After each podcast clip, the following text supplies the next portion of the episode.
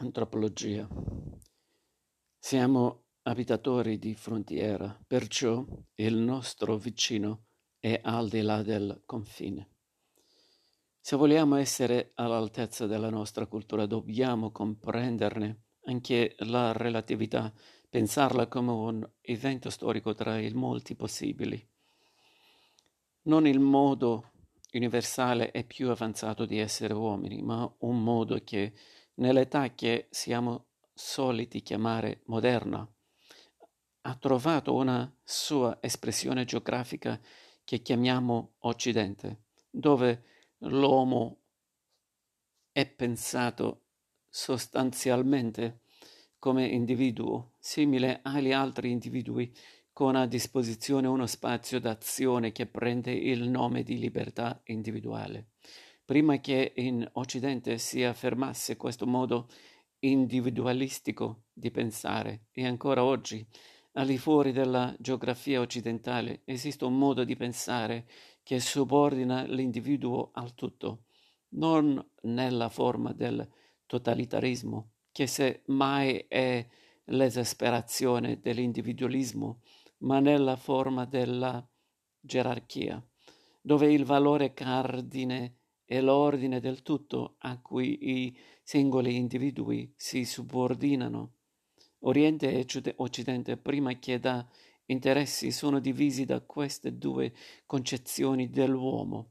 Non capirle significa privarsi di uno strumento essenziale di comprensione, forse di quello decisivo. In questa direzione ci può aiutare Louis Dumont, che in Homo Hierarchicus 1966 e poi in Homo Aequalis 1977 sostiene le diverse varietà di uomini distinguibili all'interno della specie sono varietà sociali. Tra queste è possibile distinguerne una che si caratterizza essenzialmente per la sua sottomissione alla gerarchia come valore supremo, l'esatto contrario del egualitarismo che regna come uno dei tanti valori cardine della nostra società di tipo moderno.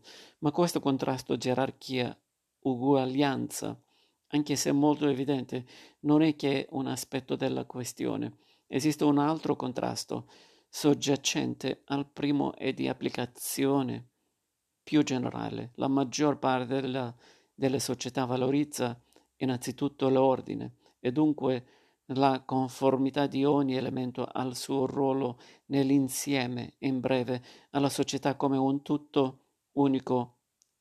Io chiamo questo orientamento generale dei valori olismo.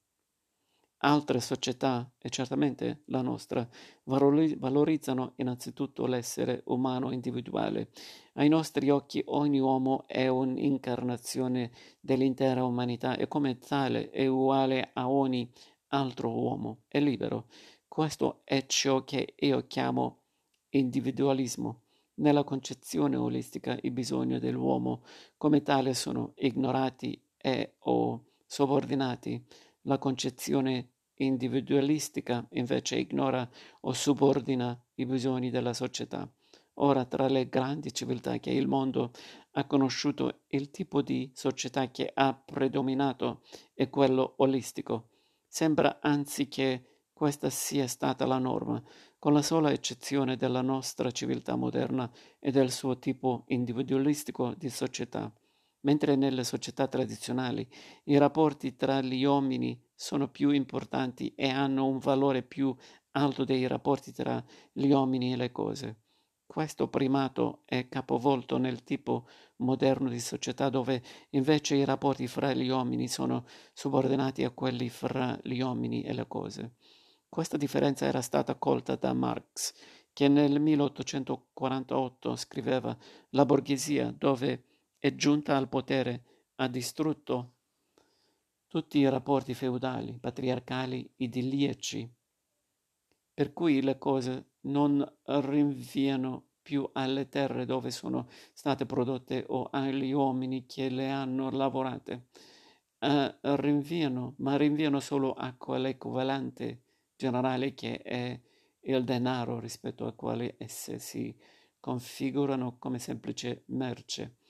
Nelle strade più affollate di Londra, scrive ancora Marx, i negozi si stringono gli uni agli altri e dietro i loro occhi di vetro senza sguardo sono esposte tutte le ricchezze dell'universo, scialli indiani, revolver americani, porcellane cinesi, corsetti di Parigi, pellicce dalla Russia e spezie dai tropici. Ma tutti questi articoli che hanno visto tanti paesi hanno sulla fronte delle fatali etichette biancastre in cui sono assegnate cifre arabe seguite da laconici caratteri LSP, lire sterline, scellini, pence. Questa è l'immagine che offre la merce immettendosi nella circolazione. Questa contrapposizione tra mondo gerarchico dove la comunicazione tra gli uomini è affidata al valore simbolico di cui le cose e i ruoli ricoperti dagli uomini sono carichi. E mondo economico dove ogni cosa e ogni ruolo ha perso il suo intrinseco valore simbolico per assumere quello di mero segno che rinvia a quel equivalente generale, la merce e il denaro con cui gli uomini entrano in relazione tra loro.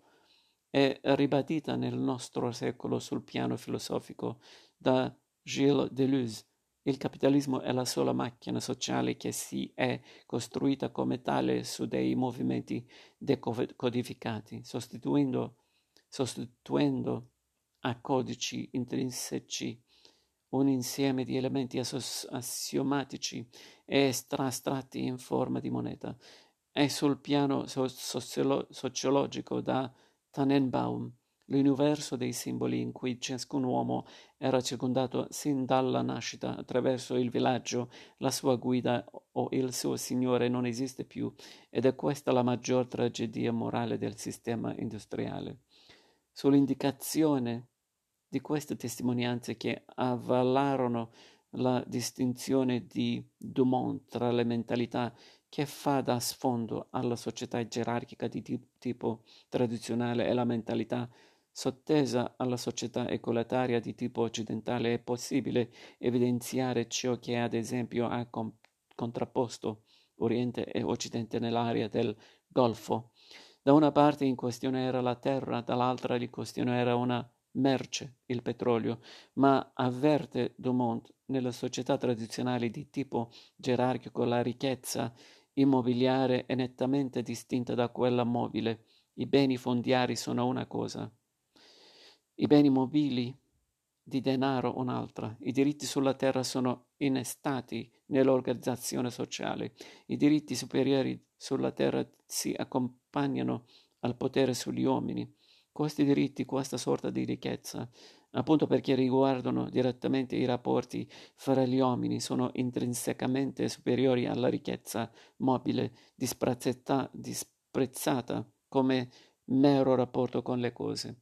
Anche questo punto è stato chiaramente individuato da Marx, che sottolinea il carattere eccezionale, soprattutto nell'antichità, delle piccole società mercantili in cui la ricchezza aveva raggiunto uno statuto autonomo. La ricchezza come fine a se stessa, scrive Marx, compare solo tra i popoli commercianti che vivono nei porti del mondo antico come gli ebrei nella società medievale.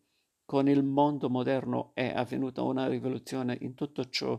Il legame tra ricchezza immobiliare e potere sugli uomini è stato spezzato e la ricchezza mobile è diventata pienamente autonoma non solo in sé, ma come forma superiore della ricchezza in generale mentre la ricchezza immobiliare è diventata una forma inferiore, meno perfetta. In breve, si è assistito al sorgere di una categoria autonoma e relativamente unific- unificata di ricchezza.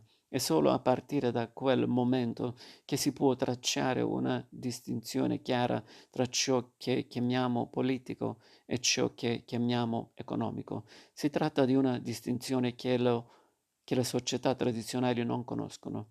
Con Homo hierarchicus e Homo aequalis, Dumont ci offre uno spunto di riflessione con insignificante. Forse nella guerra del Golfo in gioco non era solo la terra o il petrolio, ma il modo con cui l'uomo concepiva se stesso e il suo posto nel tutto, un modo che forse è rimasto ignoto agli stessi belligeranti che proprio per questo non si capivano. Per essendo apparentemente evidenti le ragioni del contendere, ma finché ci si attiene alle cose, prescindendo dallo sfondo di pensiero in cui le cose si collocano, difficilmente si potrà evitare la guerra che è l'abolizione di ogni possibilità di pensiero.